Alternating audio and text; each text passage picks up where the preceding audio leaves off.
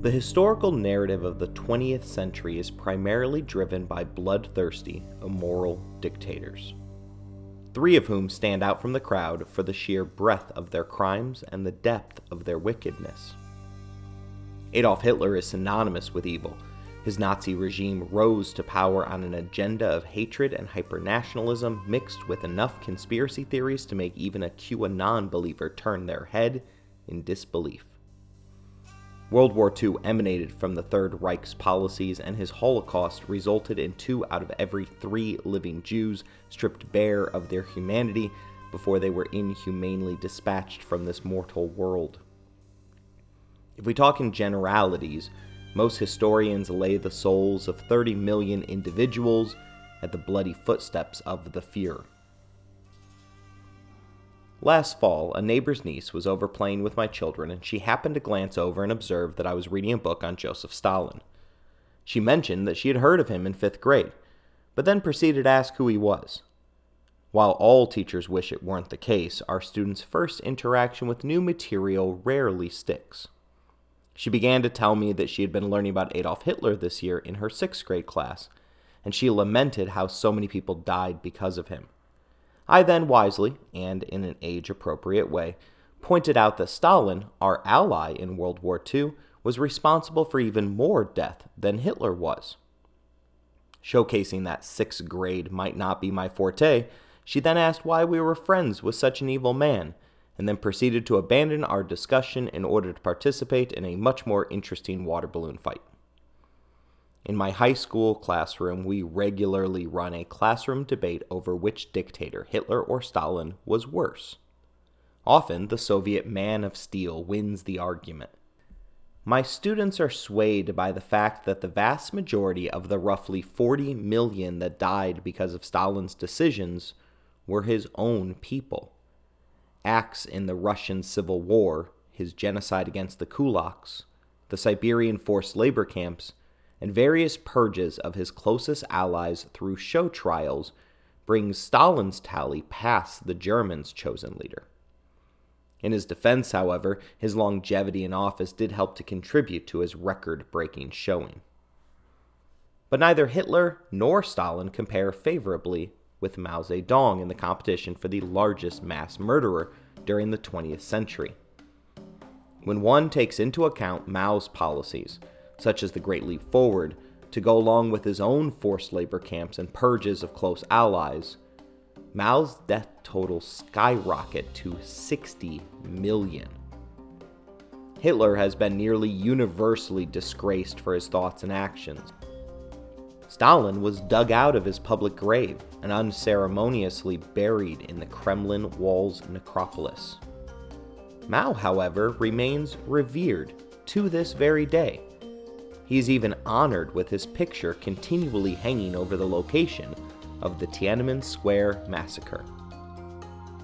The answer for how Mao Zedong got away with the murder of tens of millions of his own people is contained in today's episode. You're listening to Anarchy, Empires, and Other Notable Moments a podcast designed for deep dives that assist in the teaching of history. This is episode 3 regarding the life and legacy of China's most infamous dictator Maoism, a Chinese sized personality cult.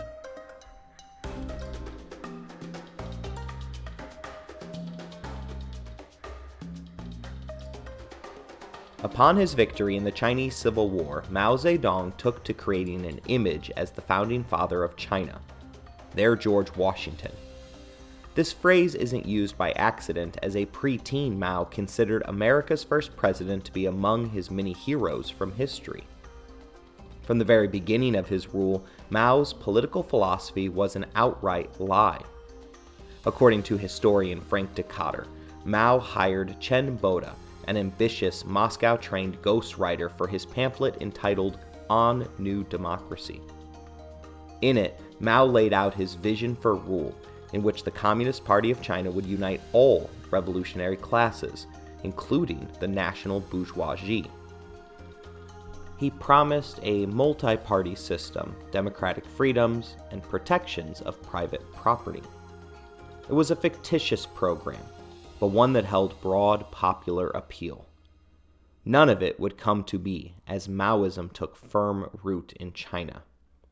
Those roots bore great fruit for the rule of China's dictator. Today, the phrase Mao Zedong thought remains enshrined in their constitution. Maoism, a term for the loose ideology that drove Mao Zedong, was obsessed with three mountains. Each mountain needed to either be crossed and then left behind, or each had to be bulldozed by the party so that the people could cross into their utopian promised land that the Communist Party had foreordained. I will let Mao explain the first two mountains in his own words. He tells us of an ancient Chinese fable called The Foolish Old Man Who Removed the Mountains. It tells of an old man who lived in northern China long, long ago and was known as the Foolish Old Man of North Mountain.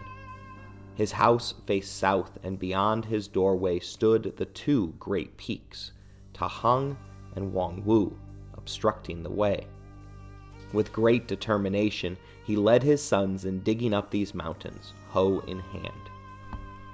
Another graybeard, known as the wise old man, saw them and said, How silly of you to do this! It is quite impossible for you few to dig up these two huge mountains. The foolish old man replied, When I die, my sons will carry on. When they die, there will be my grandsons and then their sons and grandsons, and so on to infinity. High as they are, the mountains cannot grow any higher, and with every bit we dig, they will be that much lower. Why can't we clear them away? Having refuted the wise old man's wrong view, he went on digging every day, unshaken in his conviction. This moved God, and he sent down two angels who carried the mountains away on their backs. Today, two big mountains lie like a dead weight on the Chinese people.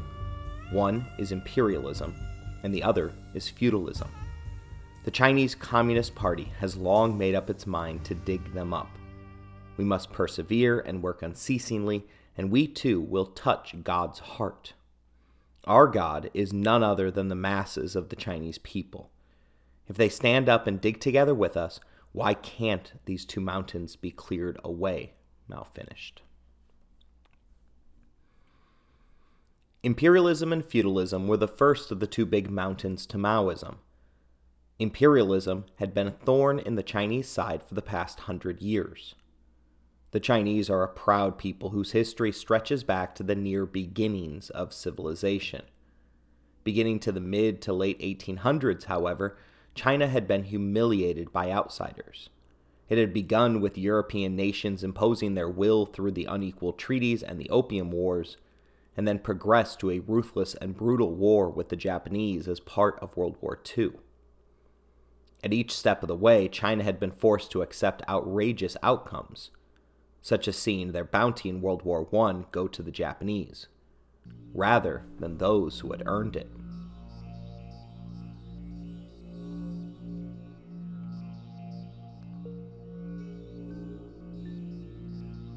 Maoism's obsession with controlling their own destiny regularly put them at odds with the Soviet Union, who viewed themselves as the overbearing know it all parents of communism. While the CCP regularly took aid and advice from the Soviet Union, they strived to do so as a peer rather than as Moscow's underling. There is perhaps no greater expression of the delicate tug of war between the two nations than a fateful meeting between Chairman Mao and Soviet Premier Nikita Khrushchev. The wheels for this meeting had been set in motion long before it actually happened, but Mao was well known to hold grudges. Mao was first invited to visit the Soviet Union in 1949 as one of many dignitaries celebrating Stalin's 70th birthday. To his frustration, he was barely able to get any alone time with the man he considered to be his peer. Outraged at the perceived slight, he kept to his apartment for the rest of the trip. but each moment in the cold and run-down apartment channeled his inner rage. Khrushchev would be the one to have to deal with the very cold dish of Mao's revenge. The first meeting between the two leaders didn't go well, and Khrushchev wrote in his diary that he felt as though conflict with China was inevitable. But even he couldn't be prepared for his second state visit to Beijing during the hottest peak of summer in 1958. When his plane set down, Khrushchev was greeted in silence. There were no red carpets, no guards of honor, or even hugs from those sent to pick up the Soviet delegation from the airport. The premier was silently taken to a dilapidated hotel that had no air conditioning. Once the meetings began, Khrushchev's overtures for a joint defense agreement were met with rude denials, while Mao chain smoked in front of the Soviet premier, a man who was well known to abhor the smell of cigarette smoke. Mao ended the meeting abruptly and suggested that they meet instead at his private residence the next day. Khrushchev arrived to the meeting to the sound of multiple vicious dogs barking uncontrollably in their frenzied attempt to welcome the Soviet premier. Khrushchev was known to have been terror stricken of dogs. After getting past the security and canines, Mao came out to personally greet him, adorned in slippers and a bathrobe. Turns out that the meeting was not to be held poolside, but rather in the pool.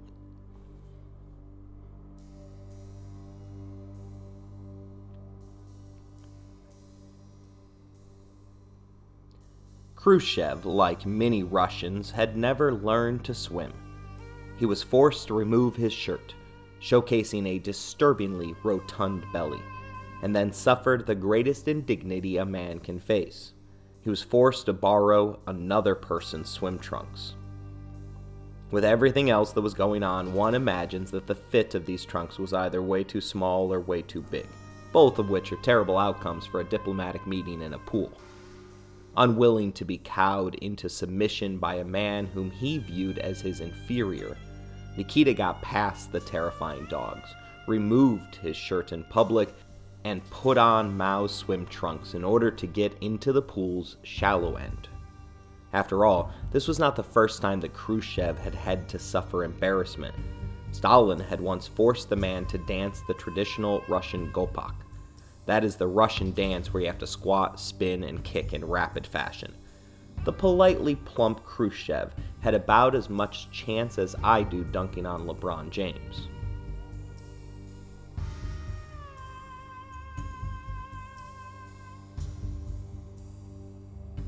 The humiliation continued after Nikita lowered himself into the water. Mao constantly urged his opposite to join him in the deep end. He swam laps around Khrushchev, both figuratively and literally, by speaking in rapid Chinese, despite the fact that he and Khrushchev shared multiple common languages. Eventually, claiming to not be able to hear him, he had his servants bring out a set of water wings for the man who just two years earlier had informed the American president that he was 100% willing to nuke the city of London if we did not step in and resolve the Suez Canal crisis. The Smithsonian Magazine quotes Li Zhisui, Mao's personal physician, who believed that Mao was playing the role of emperor, quote, treating Khrushchev like a barbarian come to play tribute. Although not a member of Mensa, Khrushchev knew what was going on, later pointing out in his memoirs that, quote, he's a prize winning swimmer, and I'm a miner. Between us, I basically flop around when I swim. I'm not very good at it but he swims around showing off all the while expounding his political views. It was Mao's way of putting himself in an advantageous position.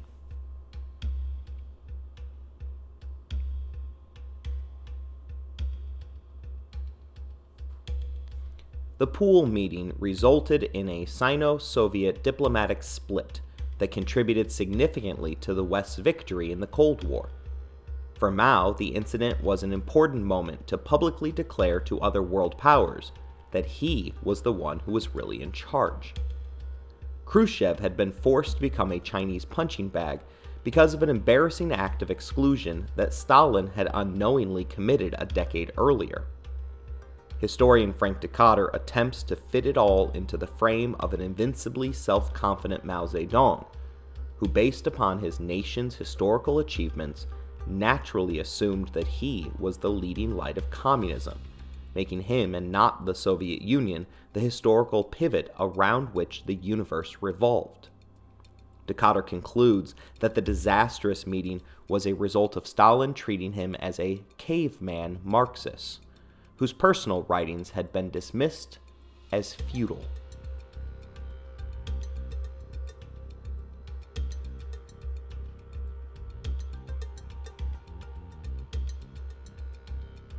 That concept of feudalism was the second of the three big mountains that had to be leveled.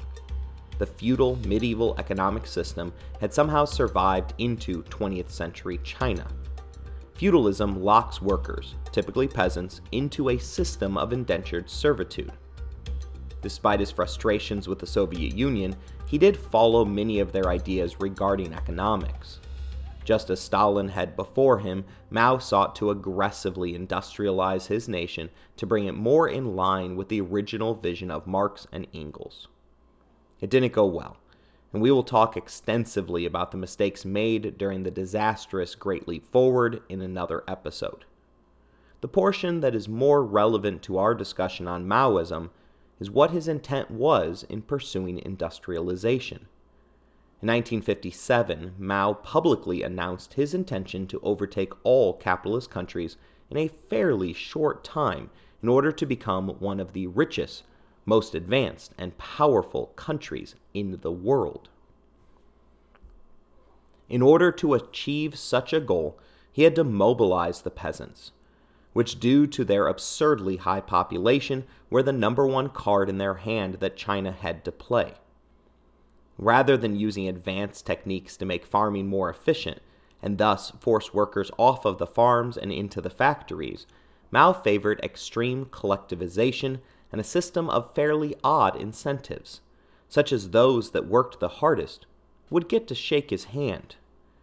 The effect of this seemed to entrench feudalism rather than flatten it, and it ran in the face of what Mao had said in the aftermath of the Chinese Civil War, namely that the poor peasants have conquered the country. The poor peasants should now sit on the country. Mao did succeed in his efforts at empowering the peasants over the prior landlord class. Land was collectivized and redistributed. Local courts were set up and run by the peasants who were granted the power to denounce any landlord who had previously treated them unfairly. Class aside, the purposeful murdering of a class of individuals took the life of between 800,000, according to former Premier Zhou Enlai, and 2 to 3 million lords, according to Mao's own estimates. These deaths were brutal, and punishments were known to include the eating of excrement, as well as having salt water shot directly into their veins. Rather than being appalled at these senseless murders of the Chinese landholding elite, Mao encouraged the violence believing that the blood on their hands would tie them to him forever, allowing him to continuously foment revolution. These efforts successfully removed the landlords, but the feudal class system still remained. Take Mao, for instance, as he lived in a state of opulence that was unmatched by any feudal land owning elite. He had an entire cultural troupe ready for any of his whims. One of his favorite acts was to have them strip naked and perform an aquatic ballet for him. Mao had four official wives, the first of whom he ignored, the second of whom he abandoned to be tortured, the third of whom he forced to abandon her children before committing her to an insane asylum, and the fourth one whom he left to be arrested. It is unknown how many women he compelled to sleep with him. Mao's personal doctor escaped to the United States after the death of the chairman and wrote the equivalent of a tell all book on the weirdest aspects of the man known as the Great Helmsman. The doctor recalls arguing vehemently with his patient over the subject of Mao's aging. Evidently, the chairman was convinced that sleeping with women would both restore his yang and simultaneously provide him with a sense of hygiene, as he never bathed nor brushed his teeth. The doctor describes in intimate detail the variety of sexually transmitted diseases housed within the insatiable dictator, as well as his sick tastes, which included extremely young girls, all the way to the age of 14. Although the act was considered a bourgeoisie crime, Mao would have women over to ballroom dance at his private residence before choosing which woman to bed. Every once in a while, a young man was included in the after party activities. Each of these glimpses into Mao's personal life proves true that the old adage of absolute power corrupts absolutely. But Mao was somewhat above reproach on all of this. The Chinese women, even those who received an STD as a parting gift, viewed the act of bedding the chairman as a honorable act. There do not appear to be any scorned husbands who sought out personal revenge. In these stories, although disturbing, there are no accusations of rape, and everyone seemed to know what was happening. Supposedly, he even forced the chosen girl to head to his study in order to read a textbook on the acts that were about to be performed.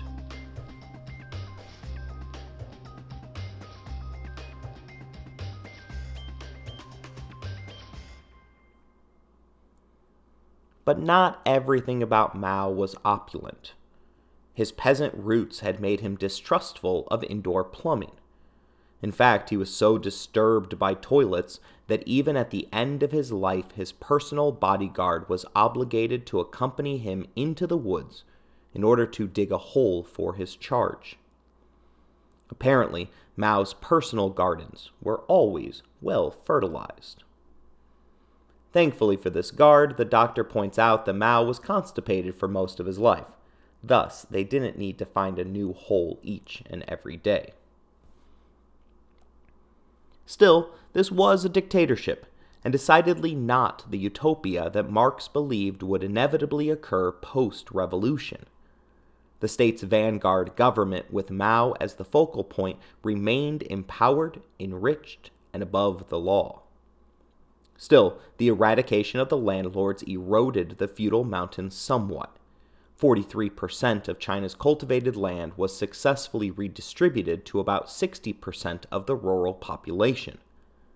Historian Walter Scheidel believes that the violence inherent in China's land redistribution managed to minimize income inequality with the middle class of peasantry benefiting the most in the absence of the class that had previously resided above them. He explains that, quote, most landlords and rich peasants had lost all their land and often their lives or had fled. All formerly landless workers had received land, which eliminated this category altogether. As a result, middling peasants, who now accounted for 90% of the village population, owned 90.8% of the land, as close to perfect equality as one could possibly hope for.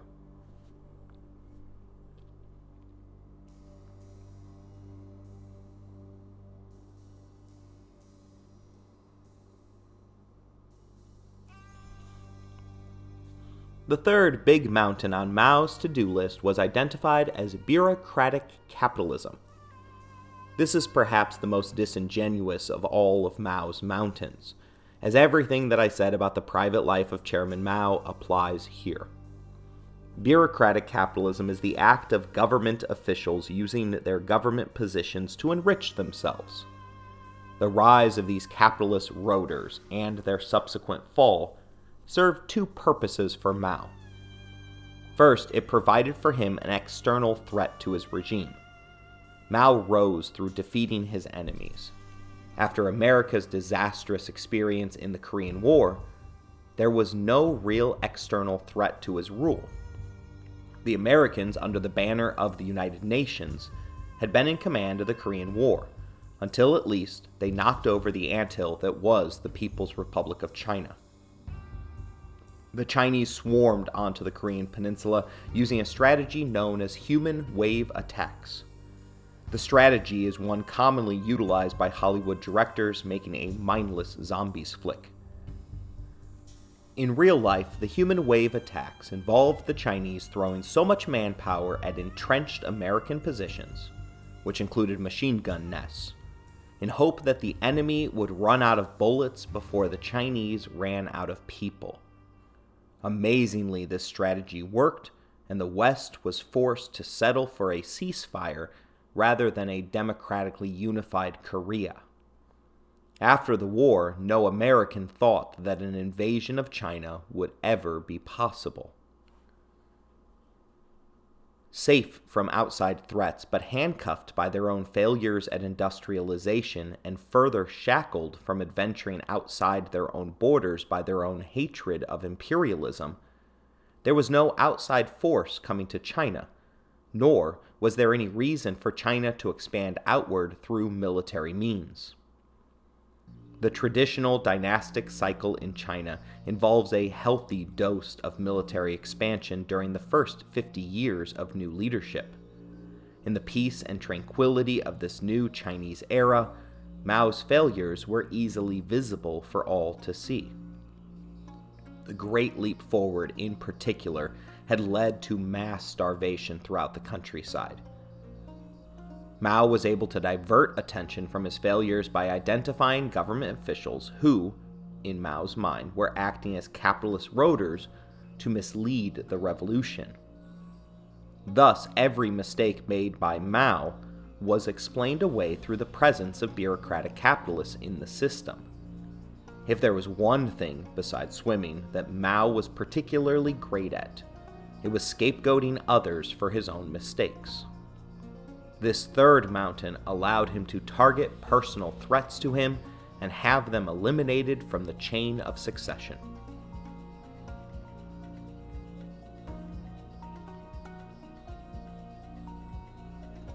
And this was a common aspect to Mao's purges, so I will only talk about two of them here. First is Mao's actual successor, Deng Xiaoping. He had three appointed successors, all of whom were killed in purges. Deng, however, was the individual that actually succeeded in succeeding Mao. Deng was a veteran of the Long March, and thus one would have thought that his position in China was sacrosanct. But when one creates such enormous problems as the Great Leap Forward, one needs to have a scapegoat of equal proportion to the mistake. After Deng Xiaoping's economic reforms enabled China's recovery from Mao's disastrous economic policies, the military hero was labeled as the number two capitalist roader. The purge of Deng was the beginning of another failed Mao policy known as the Cultural Revolution. It too will be given its just due in an upcoming episode. Deng was exiled to live the life of a common mechanic, stripped of all the privilege that he had amassed through the revolutionary era. His son's fate was far worse, as zealot Red Guards threw him out of a second story window. The first two doctors refused to treat the young man after discovering who his father was. The third doctor did treat him, but made it clear that had he been brought in sooner, he would have been able to reverse the waist down paralysis that the fall had caused. While in forced exile, armed guards controlled every interaction, visitor, and reading material in Deng's possession. Each day he was forced to read and ponder the book Quotations of Chairman Mao. He was even forced to write his own self criticisms, detailing every mistake, no matter how small, that he had ever made. Still, Deng Xiaoping kept his life and honor. During each and every day that he walked to his assigned job, the other factory workers would move to the side of the road so that he could pass them.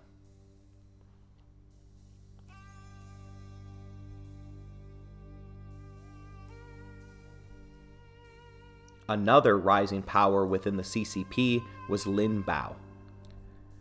Lin was the military officer who required each soldier in the army to both carry with them and regularly read from Mao's Little Red Book. The Book of Quotes put Mao on the same level of the ancient Chinese philosopher Confucius, whose work, the Analects, is also just a collection of philosophical sayings. The idea expanded from the military, and soon everyone, particularly the overzealous Red Guards of the Cultural Revolution, were carrying and quoting the work. Memorizing it was seen as a loyalty test for revolutionaries. But as quickly as Lin Biao rose to become a threat to Mao's rule, he was publicly named as his successor at one point. He was purged permanently the general's plane quote unquote crashed, and upon the announcement of his death, evidence was revealed to make him complicit in a coup attempt that became known as the Gang of Four.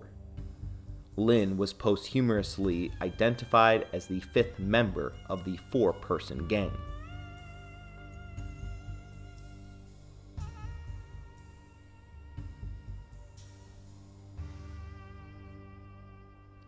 These purges helped to maintain Mao in power and served to shift blame to others whenever something went sideways. And with Mao, they tended to go sideways way too often. So, why is Mao still revered in China today? Much of it has to do with his airtight personality cult and his obsession with ensuring loyalty. Dikötter tells us that every individual in China was given a class label based on their loyalty to the revolution. They were good, wavering, and hostile people. A class label determined a person's access to food, education, healthcare, and employment. Those marked as hostile were stigmatized for life and beyond, since the label was passed on to their children. This loyalty played out in front of everyone to see.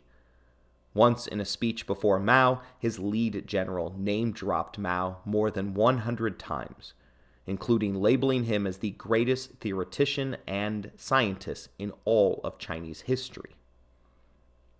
The distribution of badges allowed people to publicly show their loyalty and love for the chairman.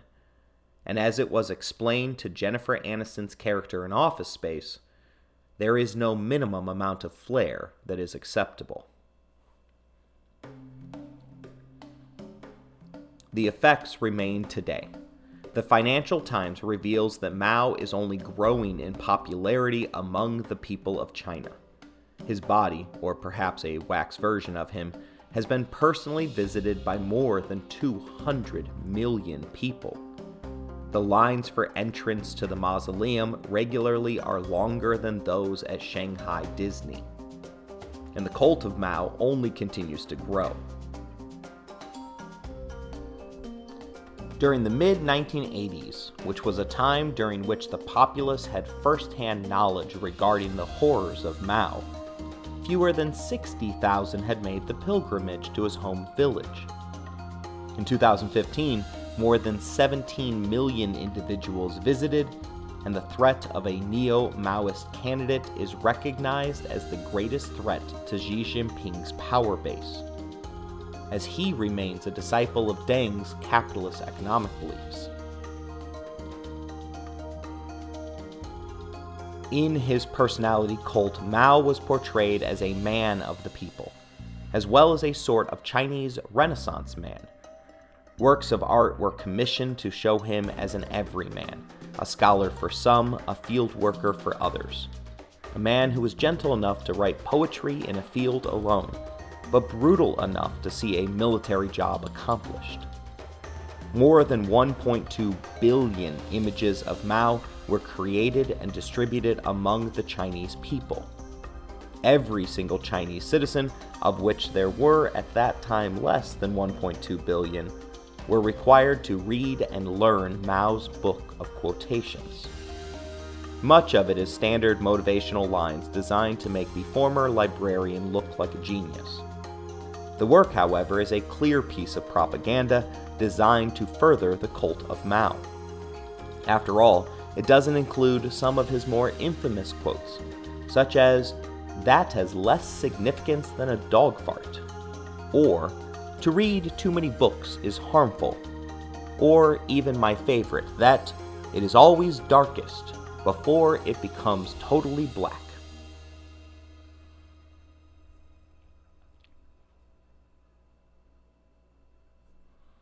Anything that threatened the total reverence of Mao was discarded, oftentimes labeled as one of the four olds, which needed to be discarded in the name of progress. Rising threats were dealt with internally, as Mao had already successfully brainwashed legions of followers through the mandatory revolutionary teachings within the schools. Rather than providing the impetus for change, the youth reinforced the ramblings of an old man who was afraid to use the toilet. They drank from his poisoned fountain of knowledge, justifying the obvious contradictions as some sort of sign that they were inferior and thus incapable of understanding on the same level as Mao. Songs, poems, and intricate operas were all produced to showcase the greatness of the chairman. During the Cultural Revolution, new nicknames, including the Great Leader, the Great Supreme Commander, the Great Teacher, and the Great Helmsman, were all heaped upon Chairman Mao. Although the nation became atheist, loyalty dances dedicated to Mao intimately resembled a form of a prayer, which became required.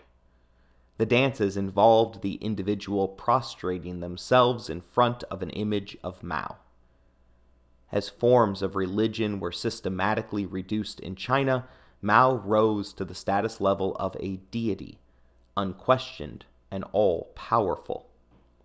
Children sang, The East is red, the sun is rising, China has brought forth a Mao Zedong. He seeks the people's happiness.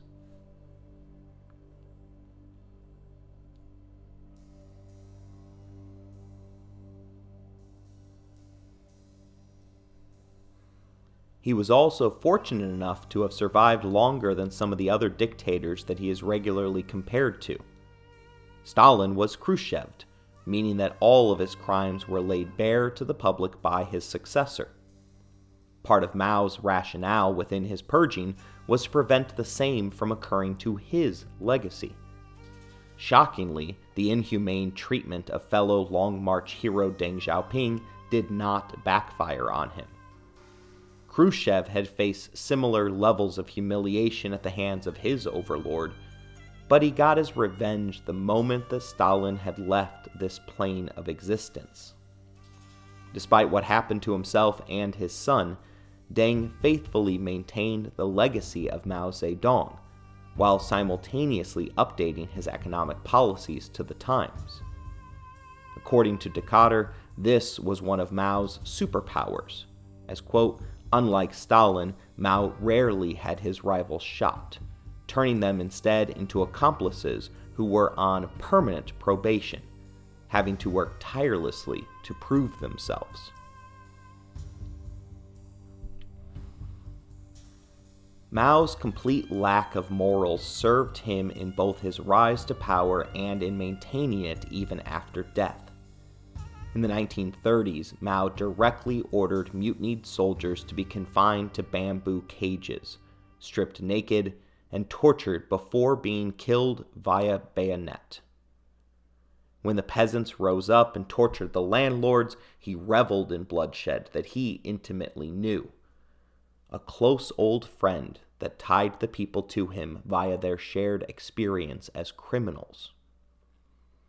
Chairman Mao did not bat an eyelid when his policies resulted in the starvation of tens of millions of his own people.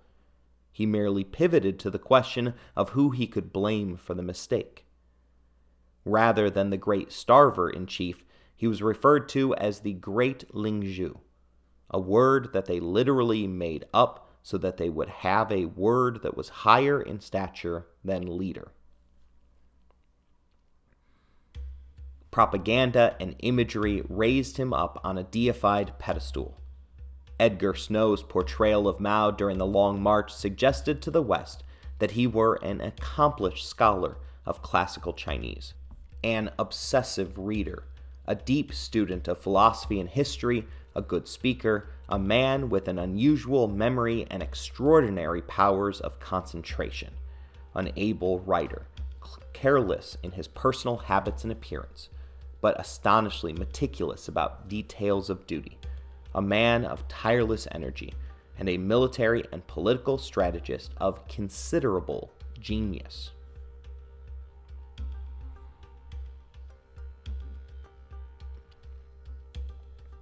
His crackdown on the media froze this image of a Renaissance man in place.